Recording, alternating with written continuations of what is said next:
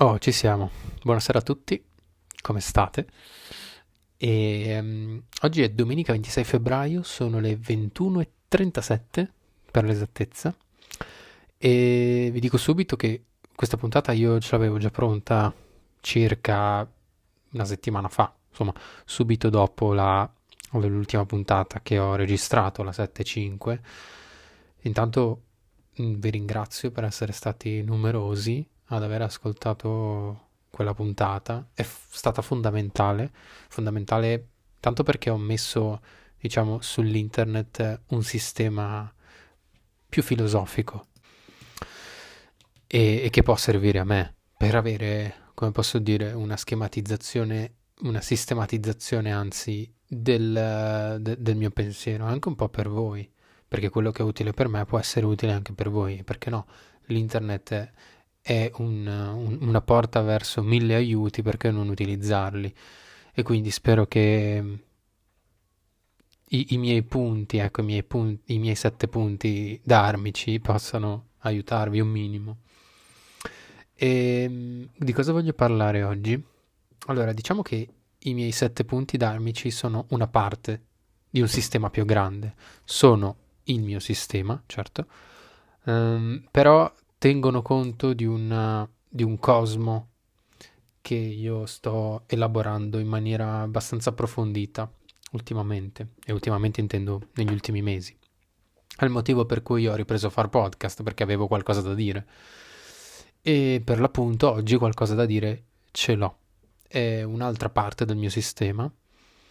Mm, oggi parleremo del pensiero quello di cui vorrei parlare oggi è come io ho classificato le varie tipologie di pensiero, come accedervi a queste, a queste tipologie di pensiero, come le ho nominate, cosa fanno e perché è importante classificarle. Allora, diciamo in maniera un po' più precisa la situazione, cioè spieghiamo in maniera più precisa la situazione. Io ho sempre parlato di pensiero all'interno del podcast, non è mai stata una novità.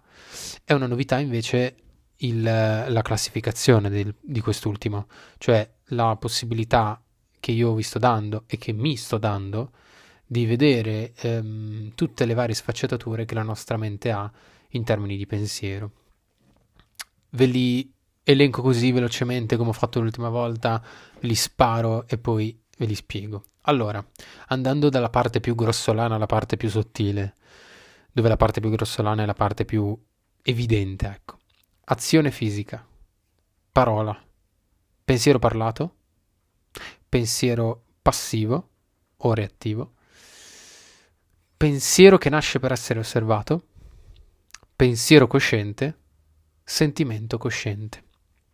Ecco, questi sono più o meno eh, la mia enumerazione, ecco.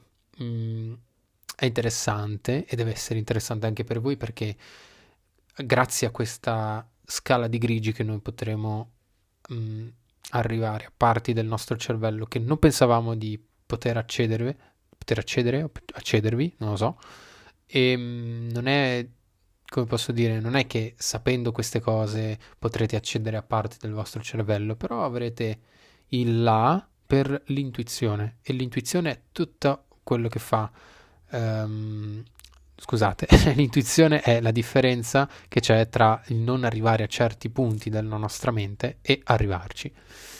Dunque azione fisica niente da dire è l'azione fisica che compiamo che può essere che ne so proprio letteralmente azione camminare muoversi spostarsi nello spazio movimento tutto ciò che uh, ha a che fare con il movimento corporeo, che può essere di tutto il nostro corpo o di una parte del nostro corpo. Fine, non c'è nulla da dire.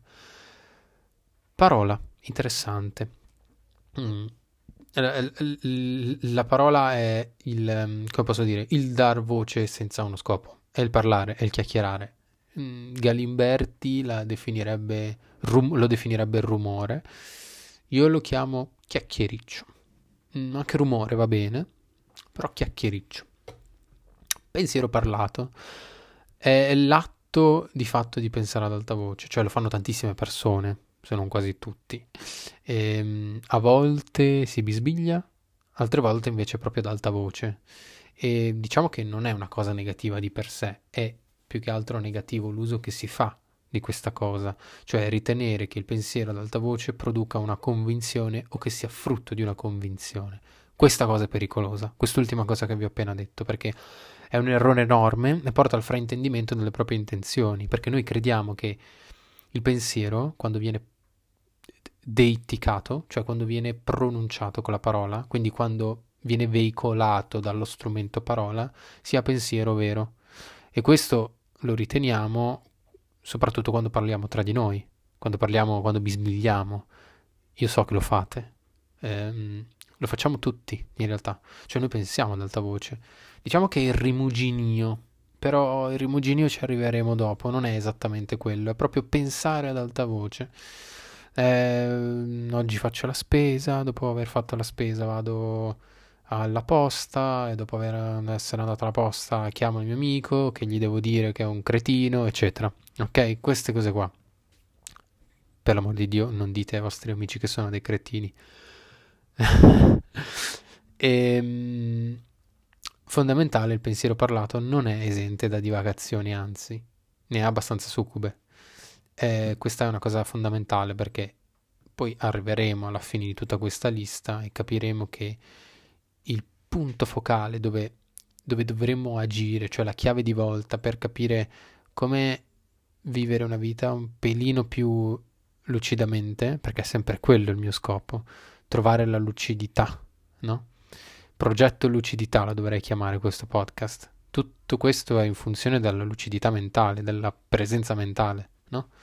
E quindi se parliamo di pensiero parlato non siamo assolutamente nella lucidità, siamo anzi siamo un po' succubi, siamo delle banderuole, banderuole che diciamo, vengono direzionate dal vento del pensiero. Qui non siamo ancora nel pensiero quello profondo. Entriamo un po' più dentro. Pensiero passivo, che io ho anche rinominato pensiero reattivo. Che cos'è? È l'esperienza passata riproposta in maniera volontaria o involontaria. Diciamo così, è un aneddoto o una proiezione che rigettiamo fuori sotto forma di ricordo immagine. A volte viene preso e riproposto, a volte viene preso e rimodificato a nostro piacimento. Um, diciamo che è un pensiero che, si, che, che rimanda a quello che sarebbe dovuto succedere o quello che non sarebbe dovuto succedere. Qui c'è parte del rimuginio, cioè quando um, una parte di noi comincia a reagire, il motivo per cui l'ho chiamato reattivo, comincia a reagire a uno stimolo esterno oppure interno, cioè mentre letteralmente stiamo guidando, arriva il ricordo di quel compagno di corso che un giorno fa ci ha detto una cosa che non ci è andata proprio giù. E quindi noi mentre stiamo guidando cominciamo a immaginarci la nostra uh, ipotetica risposta che noi gli abbiamo dato, cioè noi la risposta gliel'abbiamo già data il giorno prima, eh. noi stiamo, eh, ri- stiamo, rispondendo a questo impulso con una risposta che non è mai avvenuta, quindi stiamo dando un, un come posso dire, un, un, un futuro ipotetico a quella situazione che non è più futura ma è già passata, ok? La stiamo rimodulando. Ehm, diciamo che è un modo per rivivere esperienze che ci sono piaciute o che ci hanno fatto divertire o eccitare addirittura, eh, oppure al contrario un modo per ricordare esperienze terribili, perché anche le esperienze terribili, al contrario di quello che noi possiamo pensare, noi le vogliamo ricordare.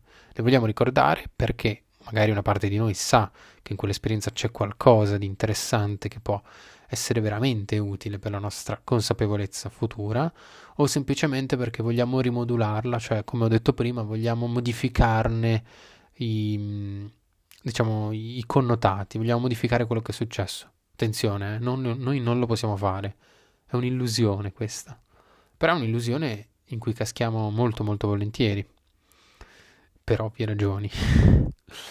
ehm Diciamo che in entrambi i casi, quindi il caso in cui sono esperienze belle e il caso in cui sono esperienze brutte, per generalizzare, i motivi per cui cerchiamo di ricordare questi eventi eh, è perché o non vogliamo dimenticarli, come ho detto prima, perché c'è qualcosa di interessante, oppure ah, non vogliamo dimenticarli a causa della loro bellezza. Ehm, cioè, nel senso, una situazione talmente divertente che noi vogliamo ricordarla. Cioè, è un, mo- motivo per cui spesso magari vediamo qualcuno, o addirittura siamo noi stessi, a sorridere come degli scemi per nulla, a caso, senza un motivo. In realtà stiamo ricordando una situazione no? che è avvenuta, è passata, però ci è piaciuta così tanto che la vogliamo rivivere. No? È come riguardare sempre lo stesso film, lo facciamo spesso. Ehm, in realtà non è negativo, non, non, è un'azione che porta necessariamente a um, conseguenze negative. Può, può, può farlo, certo, però diciamo che è utile per noi in un momento in cui magari stiamo passando un periodo brutto della vita. Prendere dal nostro archivio situazioni divertenti ci può essere utile.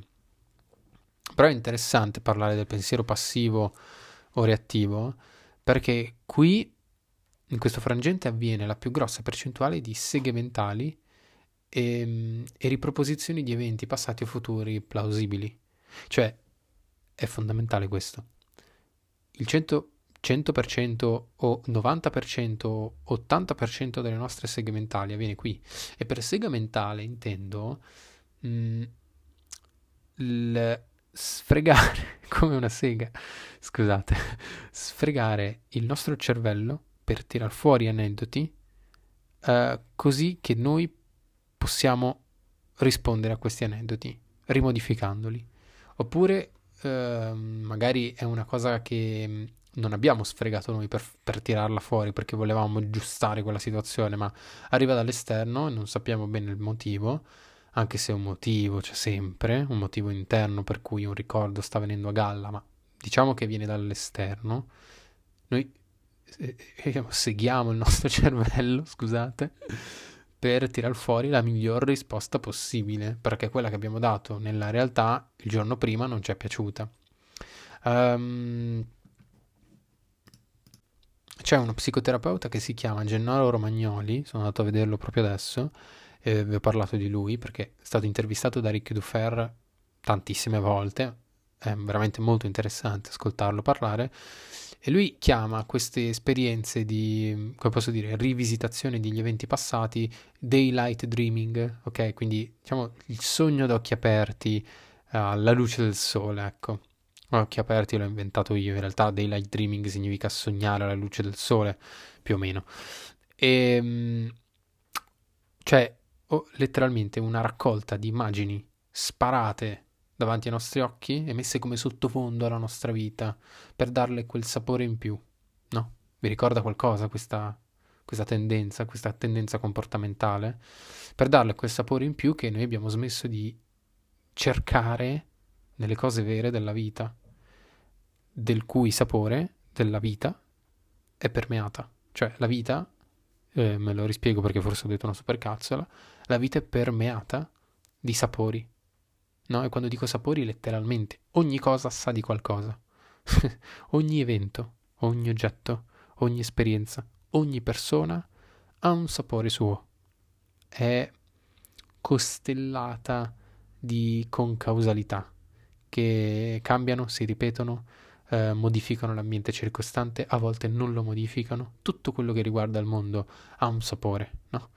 Quando noi smettiamo di cercare quel sapore è perché, maggior parte delle volte, stiamo cominciando a cercarlo nel ricordo che noi abbiamo di quelle esperienze. Cioè, noi in sostanza incameriamo esperienze dalla vita, dando come presupposto che non ci piacciono, o comunque che ci può essere di meglio, e qui i social fanno molto. Ehm, e quindi Mm, il, il, sapore nelle cose glielo diamo dentro di noi, quando noi poi eh, starà a noi ecco, ricordare questi eventi, no? Quindi andiamo a... Um, stavo per dire teatro, ma ormai a teatro non ci andiamo più, andiamo, boh, andiamo a una fiera, noi non, non, non dobbiamo necessariamente carpire tutto, no? Ci basta usare gli occhi e la memoria per incamerare quello che vediamo per poi riviverlo a modo nostro oppure mm, una, una, chiacchierata con qualcuno. Questa cosa accade molto di più con le chiacchierate con le persone o con gli eventi vissuti, e, piuttosto che col teatro, no? Faccio per dire. Questa che vi sto dicendo è una tendenza che non abbiamo tutti in assoluto, cioè non è che facciamo tutti sempre così durante la nostra giornata, ci sono dei momenti di lucidità uh, assoluta, sono frangenti, sono attimi che ci ricordiamo bene e che non necessitano nella nostra mente di essere permeati di un sapore, come posso dire, mh, sintetico, finto. Ma andiamo avanti. Cosa viene dopo? dopo? Dopo viene il pensiero cosciente. È interessantissimo il discorso sul pensiero cosciente perché è l'unico pensiero che per funzionare necessita di presenza mentale. Cioè, nel senso che non funziona con i meccanismi delle immagini. Ritorniamo un attimo indietro al pensiero passivo o reattivo. Quando voi state guidando, o almeno quando io sto guidando, e arriva un pensiero passivo, non, non so da dove arrivi, però comincia a palesarsi davanti a me un'immagine. Non è che io non posso più guidare, posso ancora guidare. L'attività di guidare però è un'attività in background, è sottesa alla mia attività di daylight dreaming, ok? È, ehm, è una cosa che accade a molte persone, no? Quante persone vi dicono uh, è normale che alla guida quando diciamo diventi un pelino più esperto cominci a, a zippare l'azione, guidare in una macro cartella e tutto il resto avviene in, in concomitanza, no? Cioè, nel senso, discorso interessante, scusate, faccio una parentesi, stavo parlando del pensiero cosciente, fatemi fare un inciso. Um, l'azione di guidare inizialmente è un, un sistema, cioè una, com, come posso dire, è un, è un complesso di azioni che sono, diciamo che abbiamo una macchina con il cambio manuale, ehm, spingo sulla frizione, metto la prima, lascio la frizione e intanto spingo sull'acceleratore. Poi intanto devo guidare, quindi magari c'è un semaforo rosso, comincio a rallentare piano piano perché c'è una colonna di macchine davanti. Poi scalo intanto la marcia, inta- scusate, scalo intanto la marcia, poi mi fermo, lascio la frizione mettendo in folle. Ok.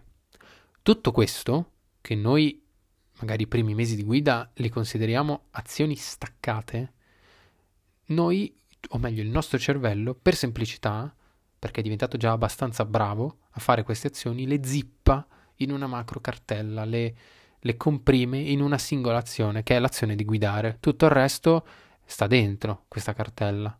Ok? Noi facciamo così per tutto quello che ci circonda e che riusciamo a masterare, mi piace dire così, cioè di cui noi siamo maestri a un certo punto, siamo bravi, no? Mentre facciamo queste azioni, il nostro cervello è libero di vagare, soprattutto dopo i primi mesi di guida. Ecco, l'esempio della guida è un esempio, cioè noi questa cosa la facciamo mentre camminiamo, cioè il nostro corpo è talmente abituato, è capace, è bravo a camminare, ha talmente masterato questa azione che noi possiamo fare altro mentre camminiamo. Ma in realtà, attenzione, anche mentre parliamo possiamo essere in un altro mondo. Bene, Dicevo, pensiero cosciente. Non funziona con i meccanismi delle immagini, ok? Non come il pensiero passivo che funziona con le immagini. Avere il pensiero cosciente non è essere nel daylight dreaming, significa piuttosto essere nell'istante presente. Cioè, questo pensiero gioca più il gioco della parola significante piuttosto che delle immagini. E quando dico parola significante intendo la parola che deittica un oggetto per farvi capire cosa significa significante, l'oggetto cane è prima significante, poi significato cane. Ok? Cioè, nel senso, se io vedo un cane, magari vi- vivo in un universo parallelo in cui quella cosa lì, quell'animale lì, non si chiama cane, ma si chiama matita, e quindi tutti lo chiamano significato matita. Però il significante è sempre quello, capite? È sempre un quadrupede peloso che abbaia. Ok?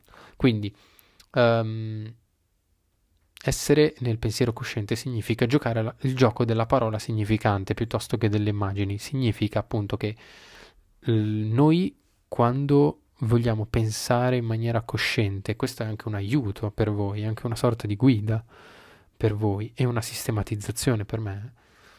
Uh, quando siete nel pensiero cosciente ve ne rendete conto perché state progettando con la parola del pensiero.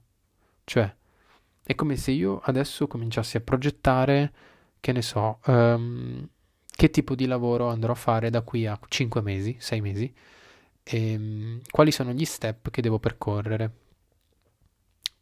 è facile farlo a voce alta. Ma cosa succede quando cominciamo a intraprendere questo, questa progettazione nella nostra mente? Succede un gran casino, no? Perché cominciamo a divagare, cominciamo a pensare a questo e a quello, non riusciamo a stare focused, no? Quindi o ci scriviamo queste cose oppure ne parliamo ad alta voce a qualcun altro, però non possiamo fare quattro ore di chiacchierata con, faccio per dire quattro ore, diciamo due ore di chiacchierata con noi stessi, stando solo nel pensiero cosciente. Come staremmo mentre scriviamo o come staremmo mentre parliamo con qualcun altro. Quindi il pensiero cosciente è una riproposizione della nostra capacità di stare sul pezzo, ma col pensiero. È fondamentale ed è anche molto interessante. Il fatto che noi possiamo fare questo, secondo me, è un gigantesco potere cioè il potere di muoversi banalmente, cioè il potere di avere mobilità nella nostra mente, di, po- di poter essere qui e lì senza divagare necessariamente. Cioè, quello che ci ferma ad avere il pensiero cosciente è semplicemente il fatto che noi divaghiamo, cominciamo a pensare a qualsiasi cosa, a letteralmente qualsiasi cosa. Andiamo a, a, alla spesa, vabbè, è un esempio stupido la spesa, scusatemi, però andiamo alla spesa che dobbiamo fare da qui a due ore, al cinema a cui dobbiamo andare la prossima settimana, al film che abbiamo visto ieri, al TikTok che abbiamo visto due minuti fa, al, al WhatsApp che ci ha inviato l'amico, al progetto dell'università che dobbiamo portare tra tre giorni, a un botto di cose, capito? In questo caso, anche qui, eh, i social non aiutano perché sono solo rumore in più che si va ad aggiungere al resto del rumore che non ci permette di avere il pensiero cosciente.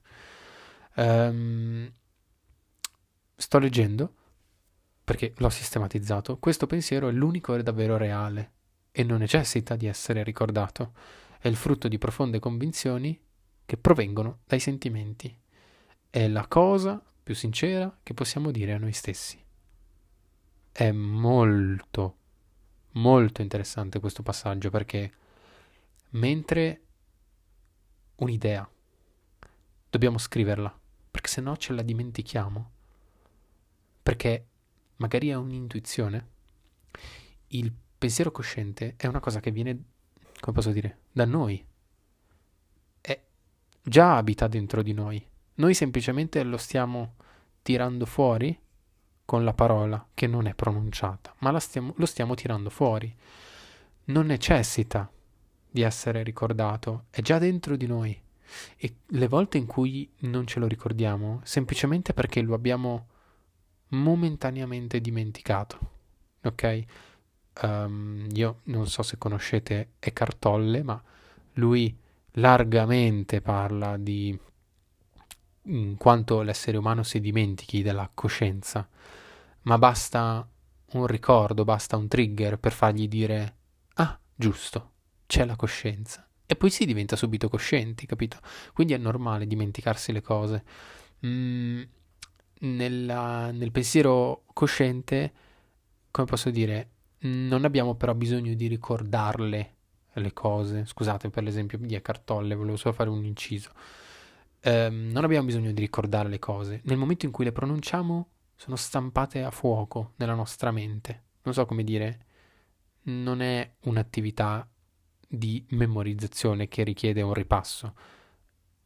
È, provatelo, fidatevi. Così sembra molto nebuloso, però provate a parlare con voi stessi in silenzio, usando la parola, usando l'italiano, letteralmente l'italiano, le parole in italiano per deiticare qualcosa che volete fare, un progetto. Provate a parlarne con voi stessi mm, però nella mente, senza divagare.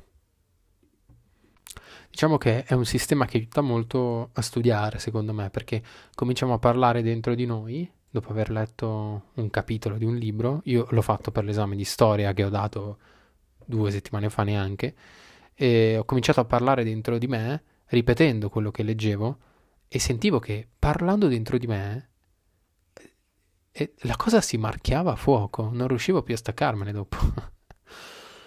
Bene, andiamo oltre. Prima di arrivare al sentimento cosciente, voglio dirvi che voi in realtà il pensiero cosciente lo sperimentate tutti i giorni, Quando arriva il pensiero reattivo, eh, faccio l'esempio, in macchina, quando arriva il pensiero reattivo e noi immaginiamo come rispondere al, alla persona che due giorni fa ci ha offesi, cioè quindi rimoduliamo quella situazione per trovare un finale migliore, ecco. Quel trovare un finale migliore viene proprio dal pensiero cosciente, cioè è proprio il pensiero consapevole o cosciente che va a rispondere a quella persona nella nostra mente. Quindi attenzione, perché noi già viviamo, cioè non è reattivo, scusate, non è reattivo il, um, la risposta che diamo a quella persona nella nostra mente, è reattivo il fatto che dobbiamo rispondere, è reattivo il fatto che, mm, come posso dire, sentiamo che c'è un, una risposta con risposta, non so come dire, c'è un, una risposta uguale e contraria nei confronti di questa persona che ci ha offesi, ma la risposta che poi andiamo effettivamente a dare a questa persona viene dal pensiero cosciente. Abbiamo rimodulato la nostra opinione per dargli la miglior risposta che voleva andare. Viene da lì. Bene, andiamo avanti. Sentimento cosciente. Allora, qua leggo, qua leggo da quello che ho scritto, è l'unica vera esperienza che possiamo fare di noi stessi. Cioè è un'esperienza che non rimanda più a nessun tipo di parola, è uscito dalle dinamiche del dialogo ed è nella dinamica del sentire. Per quello viene chiamato sentimento. Ora, il sentimento cosciente, non, come ho scritto, non gioca il gioco della parola, non gioca neanche il gioco dell'immagine, gioca il gioco del sentire. Ne avevo parlato nell'ultima puntata le farfalle nello stomaco, quando sentiamo l'innamoramento, è un sentimento che noi non possiamo deificare, non possiamo materificare con una parola. Sì, posso dire amore, posso dire farfalle nello stomaco, certo, ma quella roba lì non è limitabile all'uso del linguaggio. Il linguaggio in maniera un po' posticcia descrive quel sentimento, ma non non ne parla per davvero. Nessuno ne parla per davvero. L'unica cosa che ne parla è il sentimento. È tutto quello che abbiamo. E ehm, per renderci conto del sentimento, già che noi non, non, non lo possiamo nominare, l'unico modo è sentirlo. Chi lo sente? Noi, ovviamente. Quindi l'atto di sentire il sentimento, seguitemi, è l'atto o, o meglio la capacità di percepire tu, tutte le declinazioni di sentimenti che il nostro corpo può produrre. Quello è l'unica vera esperienza, come ho anche detto prima, vera che possiamo fare di noi stessi. All'infuori di tutte le, mm, come posso dire, di tutte le parole che possiamo utilizzare, di tutte le sovrastrutture che possiamo mettere, è il sentimento quello che conta cosa sento quando quella persona mi ha offeso. Ok? Adesso vi farò un altro esempio personale che mi è accaduto quattro giorni fa. quattro.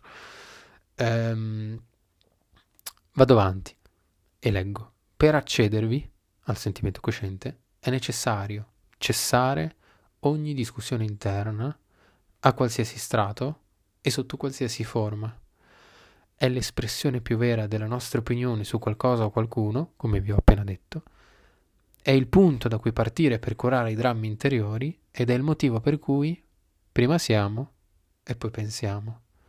Bene, il primo punto, cioè è l'espressione più vera della nostra opinione su qualcosa o qualcuno, ve l'ho appena detto. Il terzo punto è il motivo per cui prima siamo e poi pensiamo, e non il contrario, e questo era uno dei miei punti nelle sette vie del Dharma, prima siamo, poi pensiamo. Prima siamo sentimento e poi pensiamo. Il pensiero viene dopo. Ok. Ricordate Cartesio, ne ho parlato nella ultima puntata che se ve la volete andare a cercare è la 7.5. Punto 2 è il punto da cui, cioè, vabbè, punto 2 è il punto da cui partire per curare i drammi interiori, scusate la ripetizione.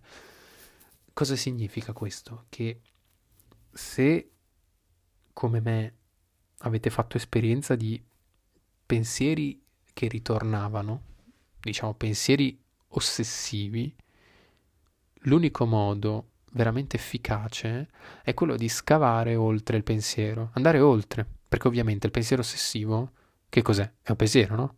È, un, uh, è una discussione che avviene dentro di noi ancora e ancora, ancora da mesi, anni, giorni, settimane.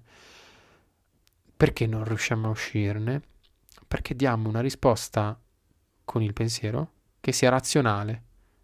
Ma il pensiero raramente è davvero razionale. L'unica cosa razionale è il sentimento. L'unica cosa vera è il sentimento. L'unica cosa che è sovrapponibile a quello che pensiamo essere io è il sentimento. Quindi, per andare, diciamo così, curare, anche se curare è la parola sbagliata, il dramma interiore, l'unico modo è arrivare al sentimento cosciente e sentire letteralmente cosa accade dentro di noi quando pensiamo a quella cosa che sta ritornando. Cioè, uh, faccio un esempio. Prendiamo un sentimento negativo, come può essere l'abbandono, uno fra tanti, l'abbandono. L'abbandono è prima di tutto un sentimento, poi gli abbiamo dato un nome, poi gli abbiamo dato una struttura, poi gli abbiamo dato un meccanismo e poi l'abbiamo fatto funzionare, ok?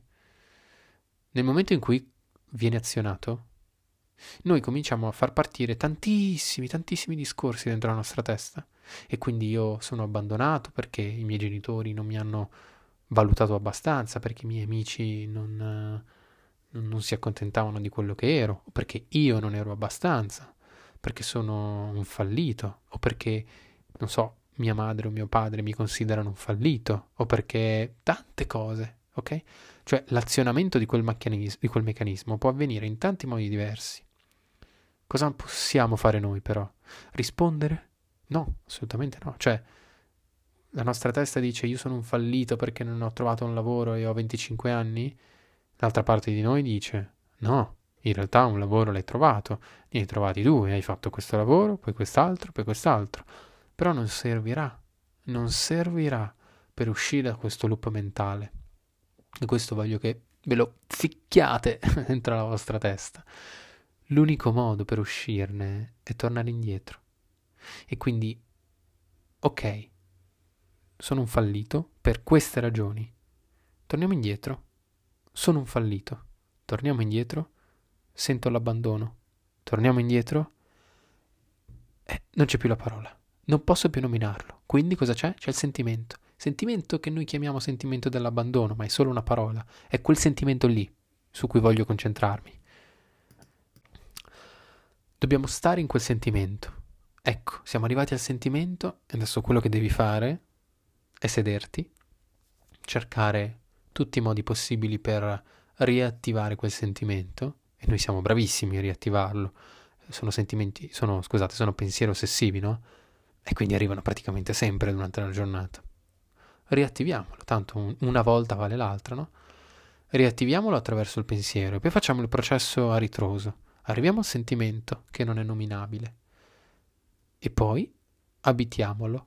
Ma abitiamolo nel senso proprio come se il sentimento fosse una stanza. Stiamoci dentro e sentiamo tutto quello che arriva per poi scoprire che quello che arriva è nulla. Nulla, letteralmente. Cioè, scopriremo tutti, e secondo me fa parte del risveglio, questo, che il dramma interiore che sentiamo di vivere in realtà è un'aspettativa di una cosa che non soltanto non c'è mai stata, come intendavamo noi, non è mai avvenuta come intendavamo noi e non arriverà mai come intendavamo noi. Perché? Perché la nostra visione strettissima della realtà ci fa credere che noi possiamo sapere tutto. Ma non è così. Noi possiamo sapere veramente che queste dieci persone, di cui due sono i nostri genitori, gli altri otto sono i nostri amici, faccio per dire, sono, ci, ci ritengono dei falliti Possiamo veramente pensare questa cosa? Ne abbiamo la certezza matematica? No. Domanda. Anche se avessimo la certezza matematica, ci vogliamo fare qualcosa? E mettiamo che possiamo farci qualcosa, cioè che possiamo andare a queste persone e dire no, io non sono un fallito. Vogliamo veramente farlo? No. Pensateci. Pensateci perché io prima ci ho pensato. E mi sono dato questa risposta. No, non ci voglio fare niente. Perché l'unico modo per, come posso dire, per non essere un fallito non è fare questo o quello. È smettere di ritenere di essere un fallito. Non per una motivazione o per un'altra. Smettere, punto. Cioè interrompere, come dice l'ama Michelle, interrompere il dialogo. Perché è quello che fotte. La risposta la risposta a quel pensiero.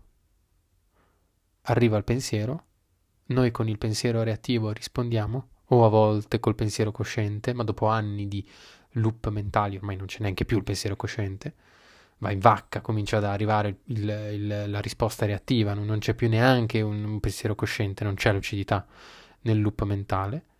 Arriva, noi rispondiamo col pensiero reattivo, com- cominciamo a rispondere in maniera automatica, col pilota automatico, ecco ehm, senza neanche porci più la domanda, ma perché non interrompere il dialogo?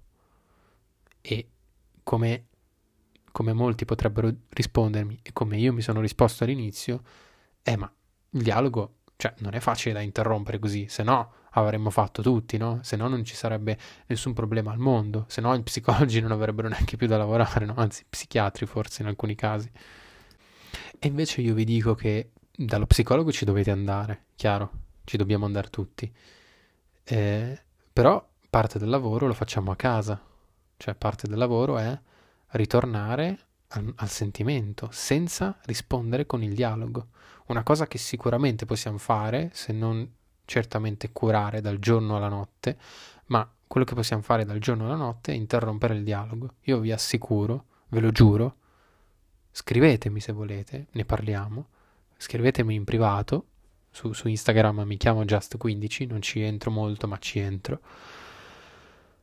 Um, scoprirete che nell'arco di una settimana, una sola settimana, la vostra mente smetterà di rispondere a questi impulsi talmente tante volte che voi smetterete di ricevere gli impulsi. Quindi quello a cui sono arrivato io, con un ragionamento molto logico e banale, proprio un sillogismo semplice, è il pensiero arriva perché io gli do corda. È perché io rispondo. A livello consapevole o inconsapevole, io rispondo. Quindi, per evitare che ritorni quel pensiero, io non gli rispondo più, molto semplicemente. E ehm, solo un'ultima, diciamo, un ultimo punto che lo tengo per ultimo perché fa parte dei pensieri, ma mm, non, non, so come dire, non, non rientra nel, nella metodologia per uscire da drammi interiori, ma comunque lo voglio annoverare, ed è il pensiero che nasce per essere osservato. E qua parliamo di meditazione.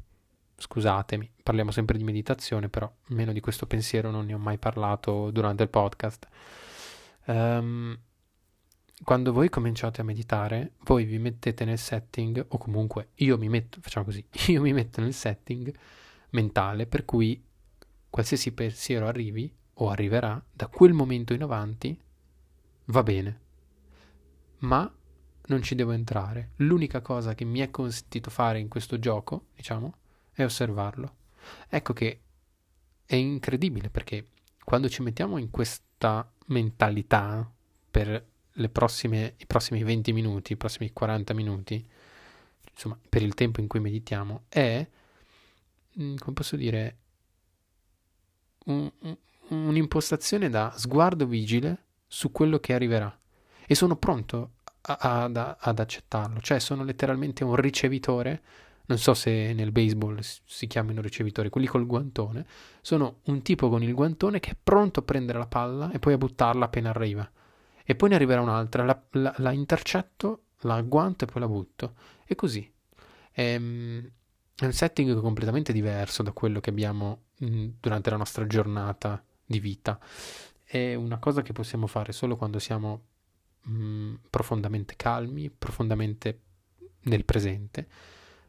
Mm, e come ho detto prima, mi ripeto, scusate, sono, sono pronto a prendere qualsiasi cosa arrivi. Ehm, questa cosa la possiamo sperimentare negli attimi precedenti al momento in cui ci addormentiamo. Um, non quando comincia il pensiero, quello che non ci fa dormire, ma proprio nell'attimo precedente. Vi consiglio di sperimentarlo perché è un'esperienza, è letteralmente un'esperienza.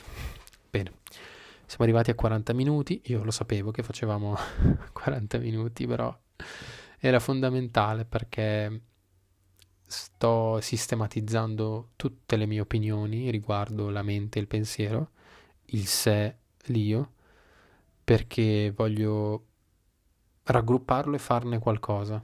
Non so ancora cosa, però voglio mm, dare la possibilità a chiunque, in maniera gratuita ovviamente, di accedere a queste informazioni. Quindi chissà. Io vi saluto e ci vediamo a alla prossima puntata.